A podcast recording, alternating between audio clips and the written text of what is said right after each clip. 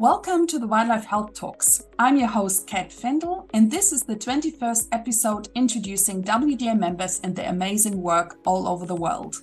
Today, we are taking you to the far south of this planet, to pristine Guafo Island off the coast of Chile. Guafo Island is a paradise for marine mammals like South American fur seals, humpback whales, sea otters, and orcas. But even remote Guafo Island hasn't been spared from the curse of modern civilization. Our guest, Dr. Diego Perez Venegas, is a marine biologist with Guafo Island Science and studies the effects of macro and microplastic pollution on marine mammals and other marine vertebrates. Welcome to the show, Diego. Thanks, Kat. Thanks, everyone who is hearing. I'm glad to be here and I'm so excited to talk about what we're doing in Guafo Science and my passion. And this is my real home, and it's going to be cool to try to transmit this, this passion to, to you. I'm very excited to learn more about your work for sure. So let's quickly talk some WDA questions. When did you actually join the WDA? It was in 2016 when I, was in my second year in my PhD. It was the Latin WDA conference in Colombia. Nice. And what's your favorite WDA related experience? My favorite experience was in that same year that my first time I was in these conferences because it's funny. I'm a marine biologist. Of course, I'm when I started working on Guafo, I met a lot of veterinarians, especially the leader of our group.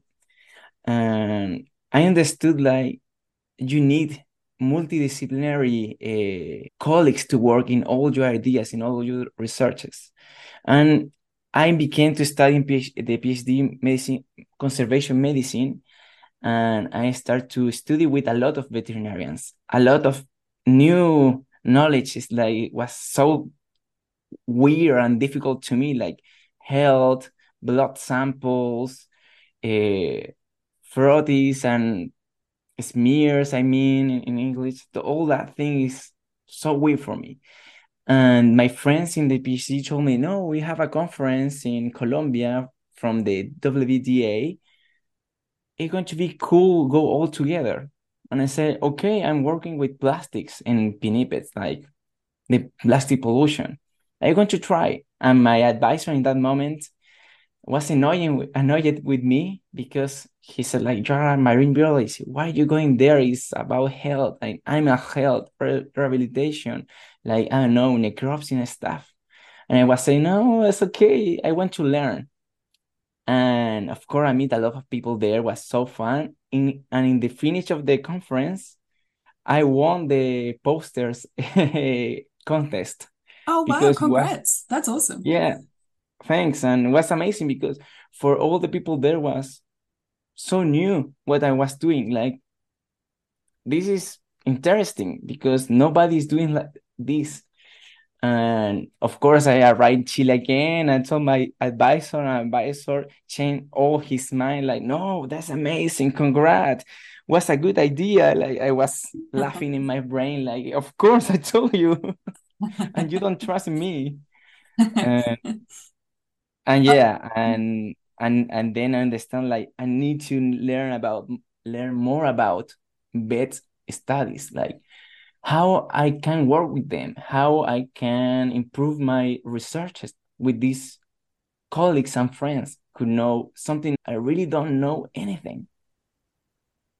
That's really awesome. I love that. This like journey of becoming part of something more disciplinary, right? Like that's the whole idea of this journey together. So, yeah, thanks for sharing that. That's awesome. Let's go back to Guafo Island. Please help me to paint a bit of a mental picture of the island. Like in preparation for this interview, I Googled a few pictures and it looks absolutely stunning. But for our audience who can't see that right now, what does Guafo Island actually looks like? As you said in the intro, a paradise. When I put my feet in the first time there, in the, I fall in love. Like it's amazing imagine in this globalized world like you can go everywhere. You everywhere would you whoa, go is going to be humans there. A population a little town a city or someone else is going to be there. But this is an island and it's very big for the south of chile uh, in the gates of patagonia. And nobody built nothing there. It's only a lighthouse there nothing else just nature. And we live there inside with the nature. And you're going to find a big biodiversity like you said humpback whales orcas fur seals sea lions marine otters. And you live with them. And it's amazing. You have a very big wood like nobody discovered this inside the wood like this forest i mean is you know you you can walk inside you find different paths like the fishermen who work in the coastline but inside really inside the, the forest nobody knows what is there. And different places in the island you need to walk for two days just in the coastline. It's impossible to walk inside the island. And you want to find a big rockery a colony of fur seals in the west and in the north you're going to find in the the way like white sands beaches. Like in the caribbean of course you're going to be very cold water because it's south pacific but from your eyes you're going to feel look uh, the same and then you're going to travel another place you're going to find little waterfalls. I think it's a unknown unknown paradise. That's mm. the the cool thing in that place and it's so far away of a of of civilization you need to take 10 hours of boat navigation 10 hours from Quellón in Chiloé, the biggest island in Chile. And it's the only way, maybe a helicopter with the Navy, but it's very far away. That is awesome. That does sound like a paradise. How do you guys get around the island? Do you just walk or can you have like vehicles on the island or how does it work? No, we need to walk, but the place we arrive is is in the dock of the Navy, the lighthouse.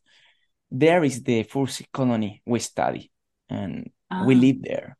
We just live next door with the fur seals. Sometimes we are taking a sunbath because we are tired. It's a free day because we need to rest, of course.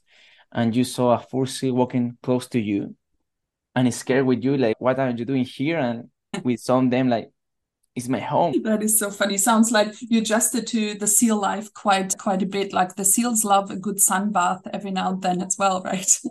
Yeah. nice. How did you learn about the island since it's so remote and not many people go there to do research? How did you learn about the island for the very first time? Ah, it's a funny story because I was a student in the moment and when I started to study marine biology, I wanted to work with fossils, like in Nat, Nat Geo documentary. That was my goal when I was young. But it's very difficult because I study marine biology in Santiago, in the capital city of Chile, and we don't have any sea, any water mm-hmm. very close. Of course, not going to find sea lions fossils. And I start to search papers about fossils, like anything in Chile, like what what the people are doing, how they work, because that's what my first question. Like, okay, I going I'm going to work with fossils, but what they do, like they monitor them, they capture them. What happened with that? Of course, thinking I was a a student in that moment. A lot of things I don't know, but I start to read some papers and I start to send emails to the the corresponding authors like, "Oh, I love your work. I want to work with you." Like that. Of course, a lot of the other researchers never uh, reply me like, "Okay, I don't have time for this." And in one moment, I was talking with a friend in in a class, told, yeah, I found this paper about Guafo Island and said like they stay like three months monitoring and count animals and trying to understand the behavior of these animals. And I sent an email to to that uh, corresponding author was uh, Dr. Hector Pavés. And my professor in that class he, hear me talking about that, and that's he was a new professor in that year in the university, and he told me, "You're talking about Hector? I know Hector. Hector is my friend." And I said, "Really? You're kidding me? No, no." Tell me about you, and I can talk with him. Every year, need people to go to the island, uh, but you know, you're going to live in a tent, and there's rats in the place you're going to live. Like you have the courage to work in there. I said, of course, it's my it's, it's my dream. And then he replied to me and they say, okay, you're going to be the volunteer of this year. That was in 2013. Take your bag and you're going to stay three months from December to March in the island. Take your tent and prepare to adventure. And then I go to Quellón, meet the people, meet our our leader of the group, Dr. Mauricio Seguel. And yeah, we take a boat, Mm-hmm. 10, 12 hours of of sealing and I meet Guafo That's awesome. Very cool. And obviously then you fell in love with it, right? Yeah. It was all I was dreaming and then they told me how to capture and take samples on fur seals and how to monitor them. I was sitting there hours looking them with my binoculars, looking how they they behave, how mothers take care of the pups, how pups take milk, how pups play each other, how they have a special social structure and then take samples and Mauricio teach me how to take blood and understand he told me about his phd research and like how he want to understand the health of the parasite cycles and all of that and for me was okay this is all new it's all amazing and that is the way to work with sea lion, sea marine mammals. You need to work with you need to work with ecologists, biologists. Yeah, very cool. Let's talk a bit about your project about the macro and microplastics. So, you study the pollution and the effect of those plastics on marine mammals and other marine vertebrates. Um, but before we start getting into your actual project, please remind us how are micro plastics and macroplastics defined, just so we can follow along later? Yeah, micro is less than five millimeters, and macro is more than five centimeters. Between micro and mic macro, you can find mesoplastics, but it does kind of range, maybe change a little bit in different studies, but that is the whole idea to have microplastics is when the macroplastics with waves, wind, sun, like radiation of the sun, start to degrade, like make little fragments of microplastic and then release to the oceans. Like five years or more, but recently for science, we start to work in like global scientists in microfibers like they have the size of micro or nanoplastics, but they are kind of kind different because microfibers are little plastics or materials with plastic associated with plastic uh, components and are mostly for the clothes. And when you're cleaning your clothes in your laundry and your washing machine, they release little pieces of these microfibers and go to the go in the water to the sewers, go to the rivers and go to the sea. And even these microfibers can float in the air. And it's a lot of new papers that talk about that. Like you can take an air sample of the air, you're going to find microfibers. And we even we mm. can breathe.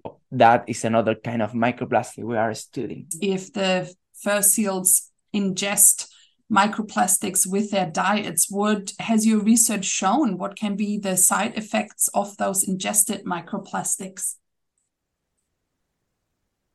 We still don't know what is the problem with the plastics in the health of the pinnipeds. We are still trying to figure out that is difficult. And we have different theories about what kind of toxins or eh, pollutants are associated with plastic, like POPs, like maybe heavy metals. But we still don't know what is the real effect in the health in marine mammals with ingest microplastics. You've also done research on the effects of microplastics in other species, right? Like fish, for example. Did you find more evidence in those? What the potential consequences may be? Yeah, fish. We made experiments with microplastics. First, we found different type of microplastics and different colors for different species, and we can understand that fishes confuse the prey by the color. They say, "Oh, that is blue is my prey," and now it's blue plastic. Get stuck in the intestines, mm, and then yeah. start to make a problem with the animal. The animal start to eat less, have a weird behavior, and in the study they make a kiste ball of plastic inside the intestine. What is happening in the immune competence? We don't know yet. Right. So that sounds like there's so much work ahead of you. So you just started, right? In this whole giant field. Yeah, of course. I want to know about that. I'm trying to figure out how to understand the immunocompetence against plastics. When you say you collected the feces, then did you actually find microplastics in the feces of the fur seals? Yeah, uh, I start to find microplastic in the feces of the fursuses in what the yeah. quantity is different for different species. I assume the Chilean government has put some measures in place to tackle the issue of plastic pollution. Do you want to talk a bit more about that? What are the measures there in terms of legislation? Yeah, we have a lot of uh, researchers here in Chile who work in plastic pollution uh, issue. We advanced a lot in the recent years. For example, they're nice. forbidden to use plastic bags in markets, yeah. and that was a very good improve for our government.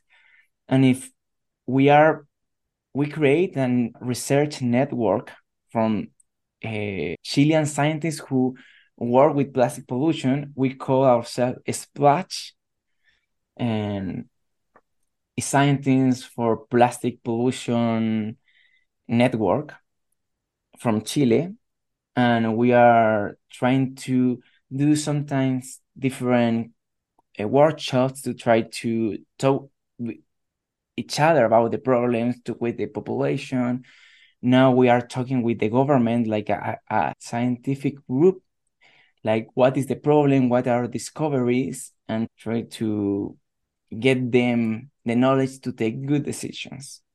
Nice. Yeah, that's awesome. Tell me a little bit about your vision and your group's vision for your research and the research station at Guafo Island. So you have worked there for a few years now, but there is so much more to come. Like, what is your vision? What would you like the island and um, the research station to become?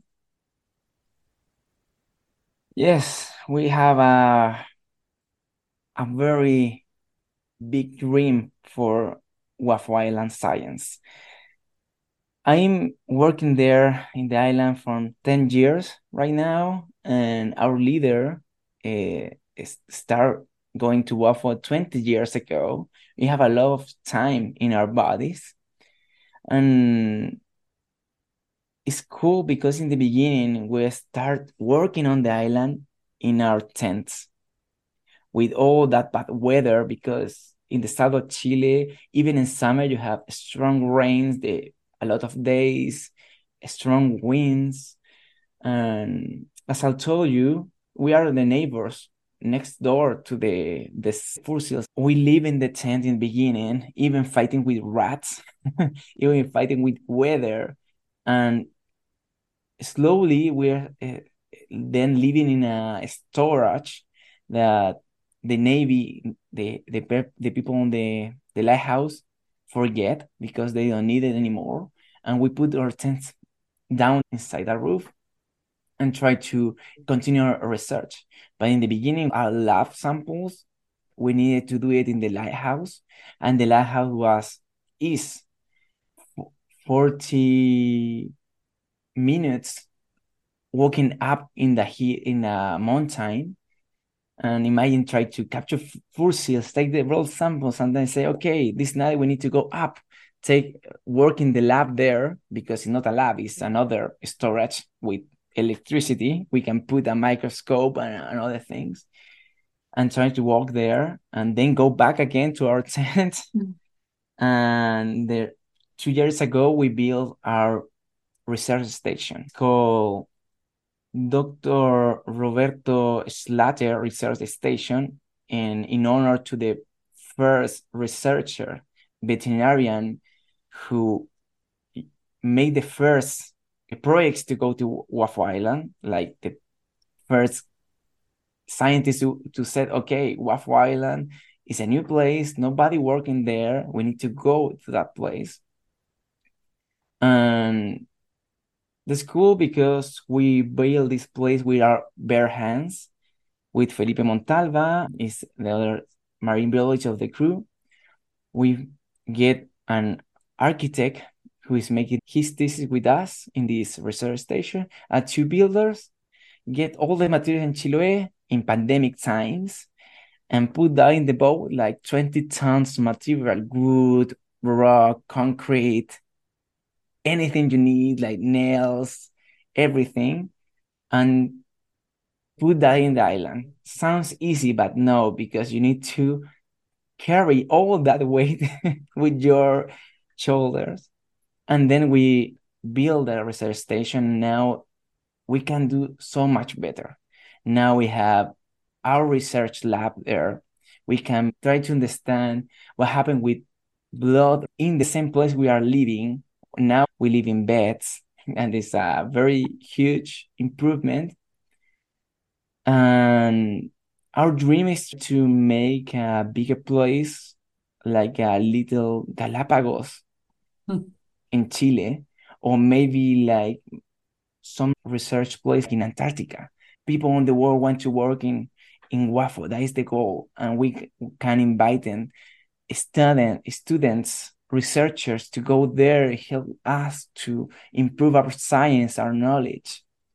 That is the goal like be the another galapagos in the world another antarctica in the world.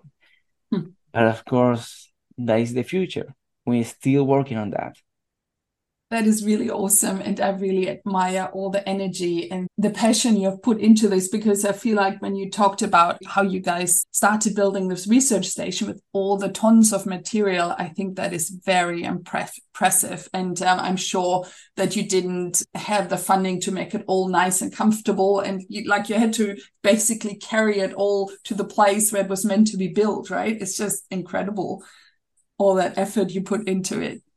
Thanks so much for sharing all the stories about your work and the passion you feel about this project and about the island. I'm really impressed and I just love to hear about the stories and this journey you, you and your colleagues have been going through. And I find that very inspirational. So thanks so much, Diego, for being my guest on the show.